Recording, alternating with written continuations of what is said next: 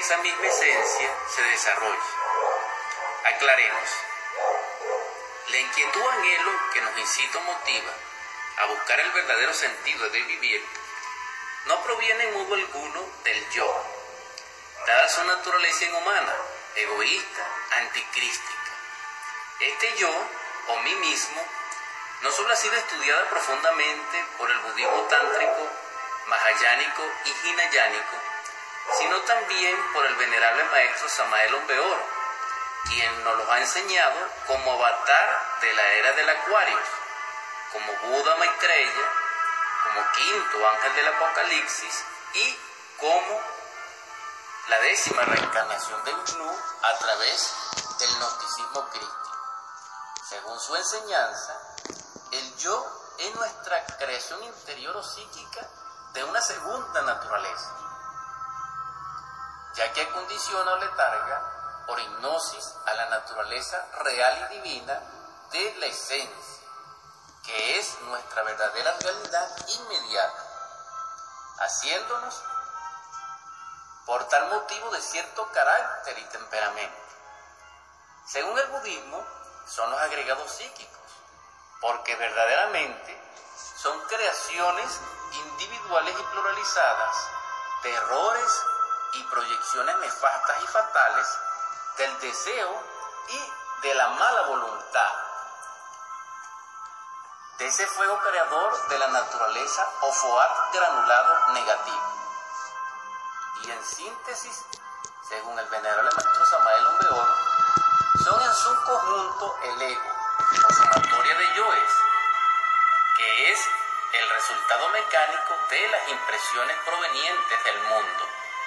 En este sentido, y por su naturaleza no crística, el yo o ego no puede ser el origen de una inquietud solar, trascendental, maravillosa, divina, que nos motive a vivir por el ser, pues no es su razón, tampoco la personalidad que nos caracteriza y que hemos adquirido, podría de alguna manera o ser causa de esa inquietud que analizamos, ya que esta tampoco es el ser, sino un instrumento de desenvolvimiento social en el mundo o en la existencia, que lo suplanta por el estado psicológico y espiritual en que nos encontramos, por no dar respuesta o desarrollo a esa inquietud que nos impulsa a ser.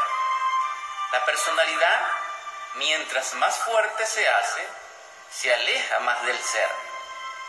Pues hoy es activa siendo su naturaleza pasiva, creándonos por tal razón una serie infinita de contradicciones íntimas y sufrimiento.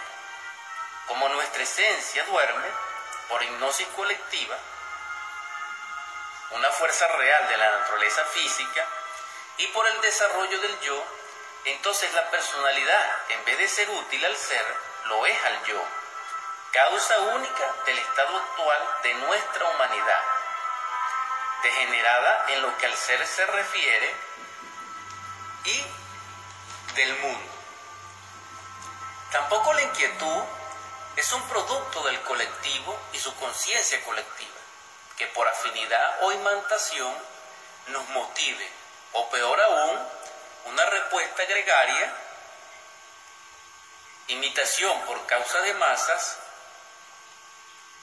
a una moda, a una cultura o al esnobismo actual, que es una corriente psíquica de dependencia. Pues al fin, todas estas expresiones probables son de naturaleza externa y mecánica, que sí podrían generar algún cambio al individuo, que tampoco lo somos por causa del yo, sería en la periferia de la esencia, dijéramos. En todo caso, si existe una causa externa, aparentemente para desarrollar la inquietud y dar respuestas al ser interior profundo, y se conoce como shock o impresión, acontecimiento o suceso que impacta la esencia, a tal nivel que genera ese impulso de ser y en este caso intervienen las leyes cósmicas según el karma o mérito, Sin embargo, generalmente, cuando viene este shock, ya en algún instante pasado nos habríamos preguntado, ¿por qué existo o vivo?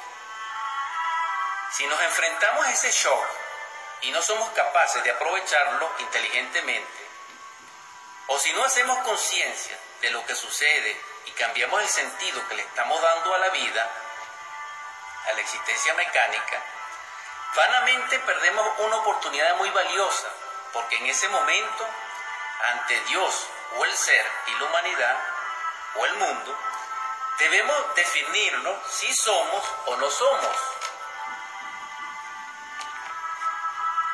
O, en otras palabras, nos colocaría la naturaleza ante el dilema filosófico de ser o no ser. Y es nuestra responsabilidad cósmica definirnos. Si sufrimos por ese shock y culpamos a Dios o a la vida y nos llenamos de autoconsideraciones y no reflexionamos sobre nuestros errores para enmendarlos y cambiar, estaríamos condenados al más rotundo fracaso como esencia humana, aunque seamos exitosos como personas. Si elegimos no ser como ser espíritu o humano, puede que en alguna nueva oportunidad o tiempo se avive la inquietud. Y si nuevamente rechazamos al ser por la personalidad y la vida mecánica, no ser, él abandonaría el impulso de la inquietud y quedaríamos huérfanos en el mundo, en la existencia, hasta que por iniciativa muy propia y autoconsciente le busquemos. Triste situación esta, semejante a la huerfandad existencial cuando nacemos sin un padre o sin una madre o sin ambos. ¿Cuánto sufrimos? ¿Hasta cuándo? En este estado de huerfandad interna, el yo nuestro y el yo colectivo más la fuerza hipnótica de la naturaleza y las fuerzas opuestas a la gran realidad o luz divina, que es la logia negra, se encargarán directa o indirectamente de nuestra existencia, de nuestra vida, quedando nosotros a su merced, semejante al tronco en el mar, asumiendo obviamente el libre albedrío relativo que tenemos, es posible que pensemos que controlamos nuestra vida. Seamos sinceros, ¿Realmente es así? ¿Acaso no estamos llenos de contradicciones íntimas? ¿Somos felices? ¿Reaccionamos impulsivamente? ¿Somos serenos? ¿Somos víctimas de las circunstancias? ¿Acaso somos un individuo? Preguntas todas en un marco psicológico. ¿Cuáles de los sentimientos que hemos experimentado desde niños hasta hoy es el verdadero? ¿Cuál es el falso sentimiento? Un nivel de la hipnosis que padecemos, aunque no lo admitamos o lo ignoremos, consiste precisamente en hacernos pensar o asumir que estamos conscientes, que controlamos nuestra vida, pero no es así realmente. Parte del ego son los yoes del amor propio y el de la autosuficiencia, los cuales son obstáculos para apreciarnos tal cual somos de verdad, sin yo, y verificar si controlamos nuestra vida. Al respecto, el venerable maestro Samuel Umbeoro enfatiza la idea de que somos máquinas humanas o animales intelectuales condenados a la pena de vivir. Precisamente porque no somos almas, sino por el contrario somos yoes, con cuerpo celular o físico. En la Biblia hebrea, o nuestra Biblia, leemos en Marcos 5, 1, 20 y Lucas 8, 26, 39, taxativamente. Vinieron al otro lado del mar, a la región de los Gadarenos, y cuando salió el de la barca, enseguida vino a su encuentro de los sepulcros un hombre con un espíritu inmundo que tenía su morada en los sepulcros y nadie podía atarle, ni aun con cadenas, porque muchas veces había sido atado con grillos y cadenas mas las cadenas habían sido hechas pedazos por él. Y desmenuzados los grillos, y nadie le podía dominar, y siempre, de día y de noche, andaba dando voces en los montes y en los sepulcros e hiriéndose con piedras. Cuando vio pues a Jesús de lejos, corrió y se arrodilló ante él. Y clamando a gran voz dijo, ¿qué tienes conmigo, Jesús, Hijo de Dios Altísimo? Te conjuro por Dios que no me atormentes. Porque le decía, sal de este hombre, espíritu inmundo. Y le preguntó, ¿cómo te llamas? Y respondió diciendo, Legión me llama, porque somos muchos.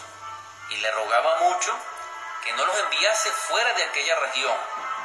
Estaba allí cerca del monte un gran hato de cerdos pacientes, y le rogaron todos los demonios, diciendo, envíanos a los cerdos para que entremos en ellos. Y luego Jesús les dio permiso, y saliendo aquellos espíritus inmundos, entraron en los cerdos, los cuales eran como dos mil, y el hato se precipitó en el mar por un despeñadero, y en el mar se ahogaron.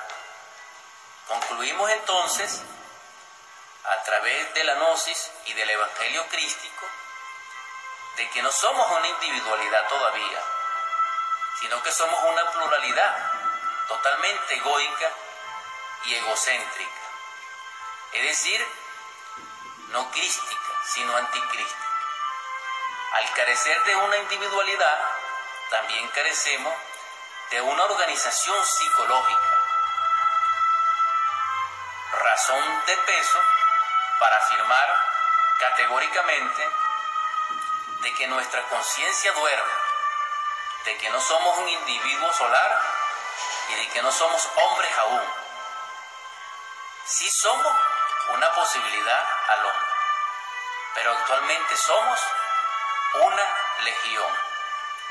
La exhortación hoy, 21 de enero de este año 2015, siendo las 9.59 minutos de la mañana, es en edificación de vuestra vida, reflexionar al respecto para que luchemos por lograr el hombre interior, para lograr el adectado, para lograr despertar nuestra conciencia, para lograr la liberación final. Paz a vosotros y a vuestro espíritu.